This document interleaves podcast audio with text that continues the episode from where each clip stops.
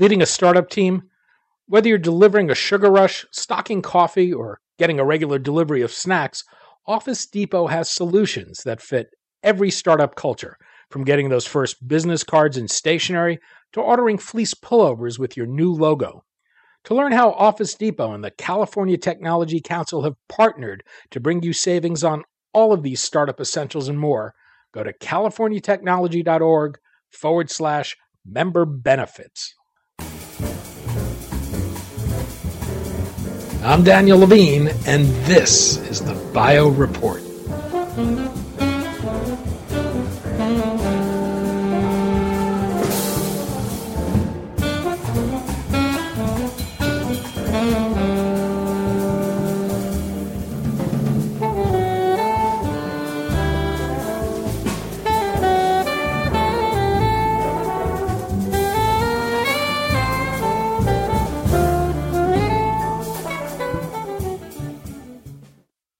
Jeremy, thanks for joining us.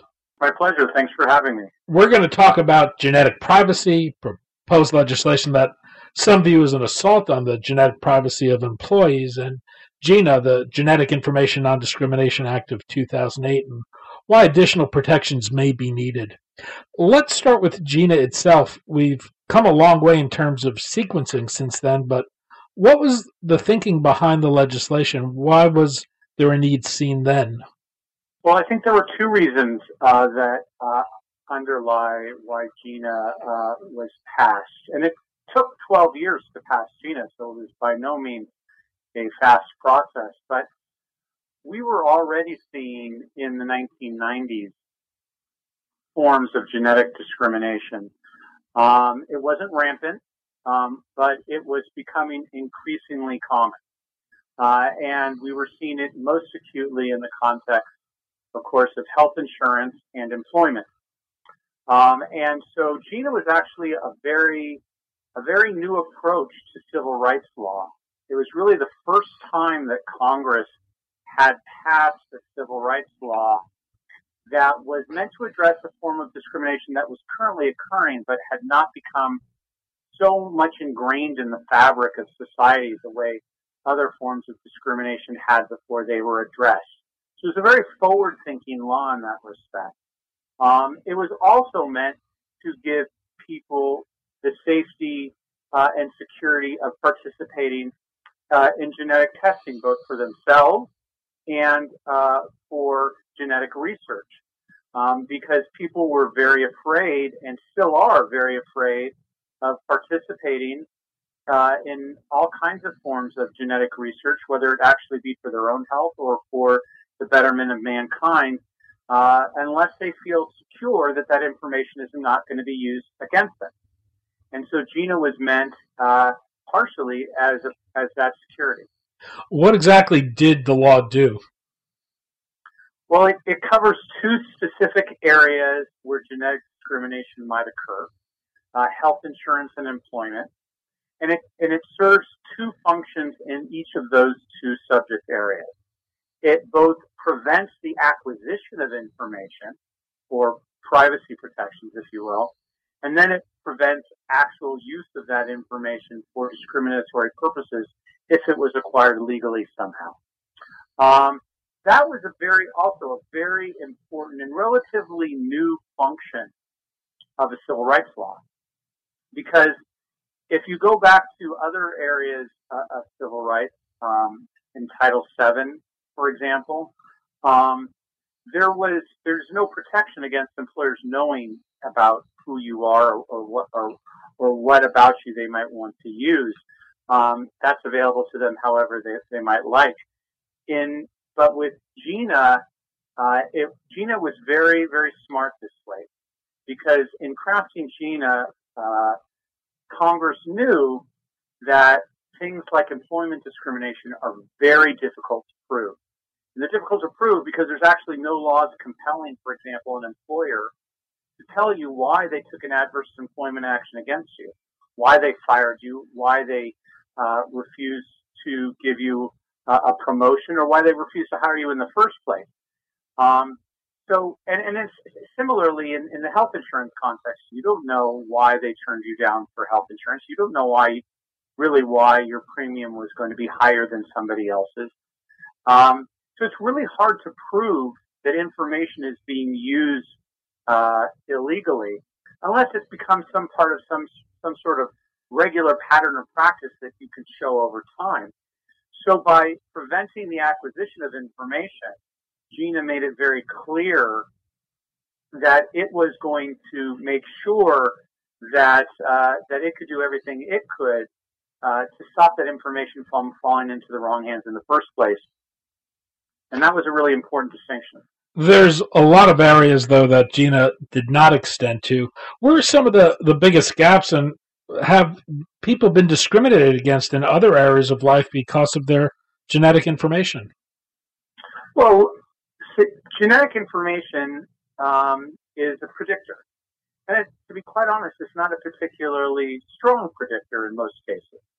Um, but it is a predictor, and oftentimes folks might want to use it to make predictions, even even where they actually misunderstand just how much, or rather how little, it can tell you about an individual.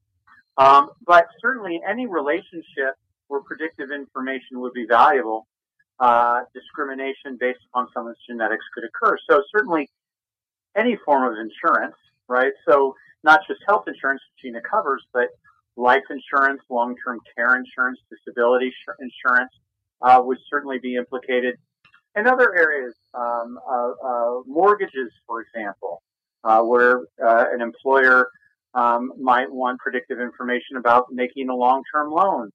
Um, so there's a lot of different uh, relationships, contractual relationships, where predictive information might be valuable.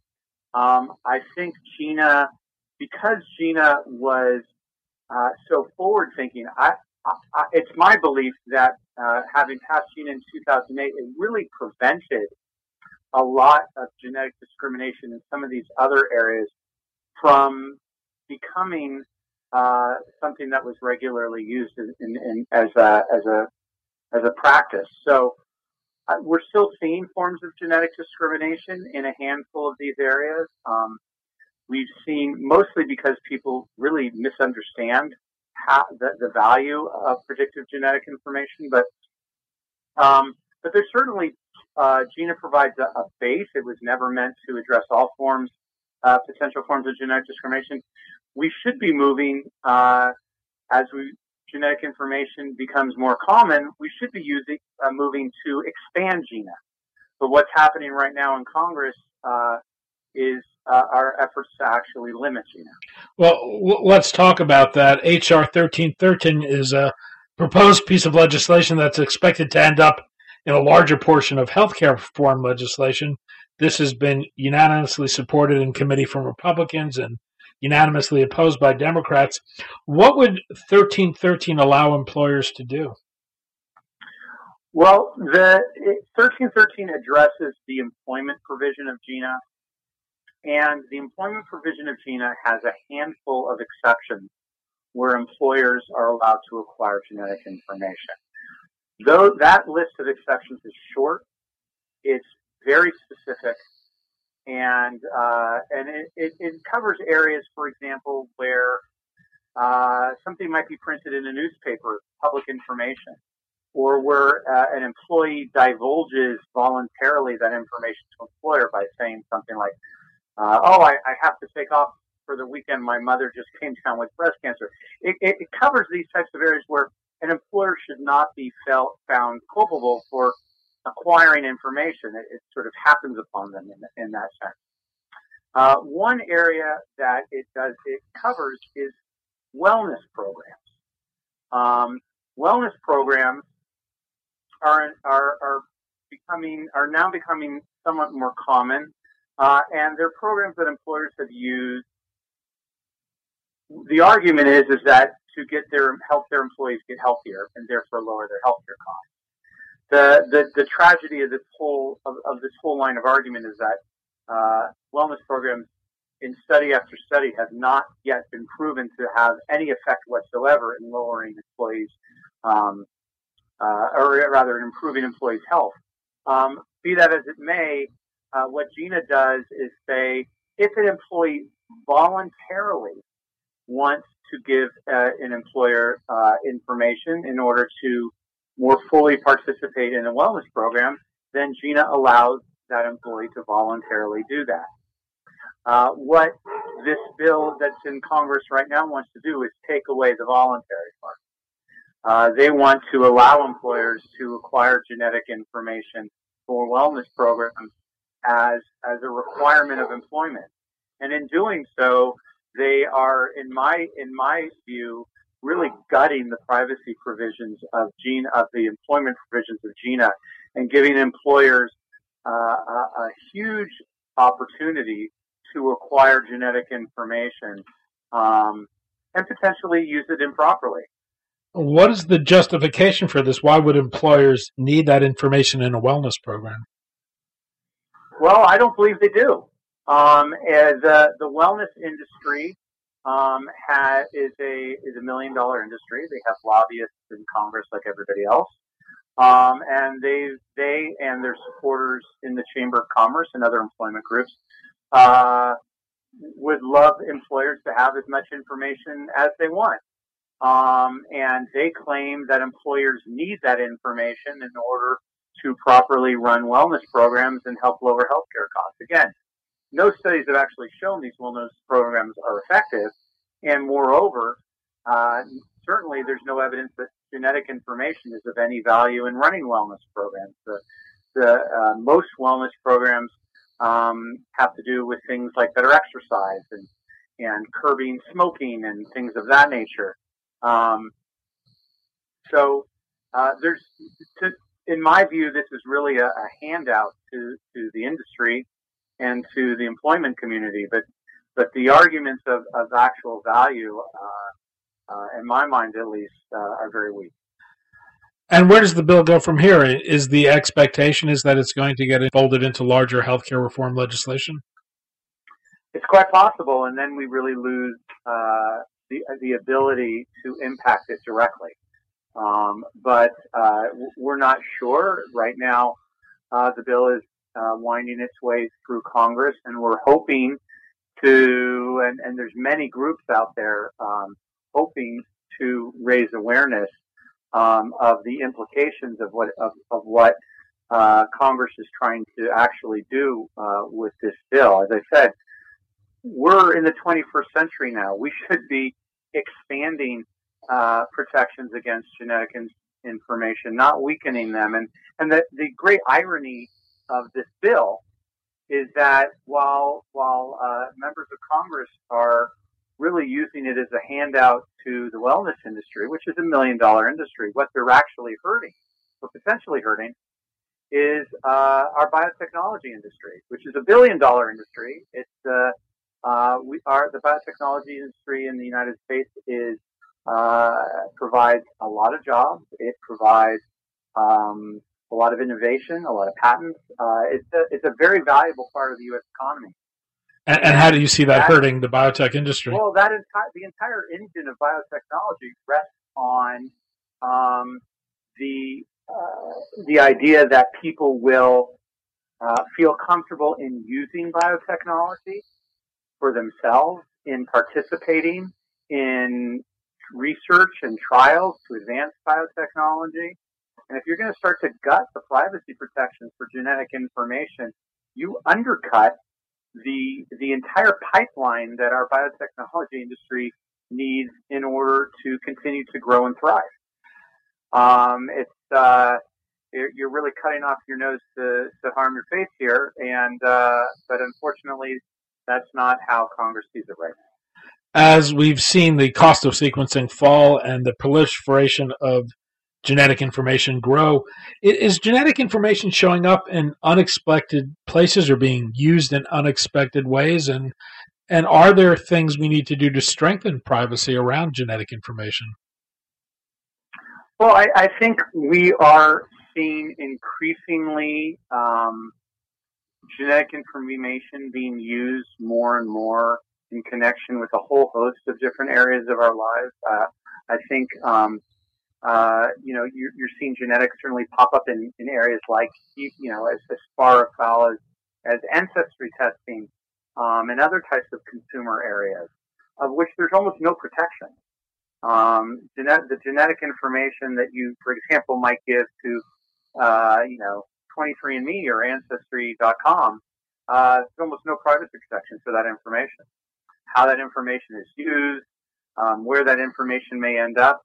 Um, there is uh, very little in place to, to, to give you, uh, you know, the safety and security uh, to, to move forward. Now, people are using these services, um, but uh, I think you're going to start to see more and more genetic information become part of your daily lives um, as you go to the doctor's office um, uh, and and otherwise. And uh, we still don't have particularly good privacy protections for biobanks um, and for a whole host of other areas where, where genetics and genetic information is implicated.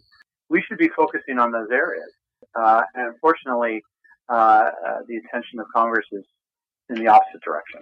We're in a strange time for privacy. People freely share all kinds of personal information through social media these days.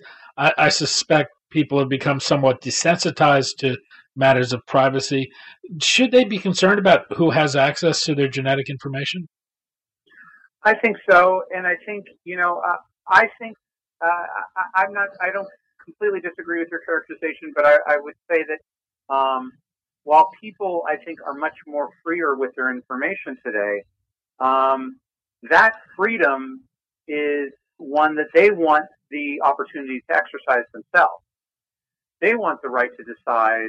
I think most Americans want the right to decide what can and can't be made public and what can and can't be shared um, with anybody. Uh, and they want to be the arbiter of that. Um, there are too many areas uh, where genetic information is not protected, where people don't even know um, that it's unprotected, and certainly are not the decision makers in how that information is acquired or used. More and more people uh, want to be in control of their genetic information, um, and uh, and I hope uh, that the discussions and debates and attention that this uh, that have been raised around this legislation actually spurs movement in the other direction. At the same time, we're at this point scientifically where we've got the combination of electronic health records and low cost sequencing that together have the potential to generate great insights into health and wellness. Are there ways to erect protections uh, while still getting the most benefit from the information we're generating? Yes, and I, and I think the, the primary principle, as I mentioned before, has to be uh, knowing and voluntary participation. Um, I think most people want to participate um, in uh, in the revolution of, of, genetics and biotechnology. Uh, I think they want to have controls in place to make sure the information that uh, that goes out from them and their body is uh, is used in ways that they direct and in ways that benefit them and benefit society, but do not benefit you know private entities for for their own pockets.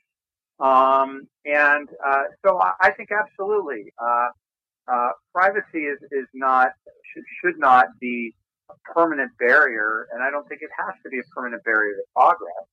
Um, I think, though, that it has to flow first and foremost from what the public wants, and it has to be responsive uh, to uh, respecting the public's desires to actually have control and be the deciders of how their information is used. Jeremy Gruber, past president of the Council for Responsible Genetics and credited with helping enact GINA. Jeremy, thanks so much for your time today. My pleasure. Thanks for having me. The landmark legislation known as the Genetic Information Non Discrimination Act of 2008, or GINA, anticipated growing concerns about genetic privacy, although it left much work undone. Now, though, as genetic information proliferates, proposed legislation would weaken protections by allowing employers to compel employees to share their genetic information in workplace wellness programs. Though voluntary, those who choose not to share this information could face thousands of dollars more for health insurance, according to reports. We spoke to Jeremy Gruber, past president of the Council for Responsible Genetics, and someone credited with helping enact GINA, about the proposed legislation, what more needs to be done to protect genetic information, and how to best balance privacy concerns with the opportunities to leverage genetic data to better understand health and wellness.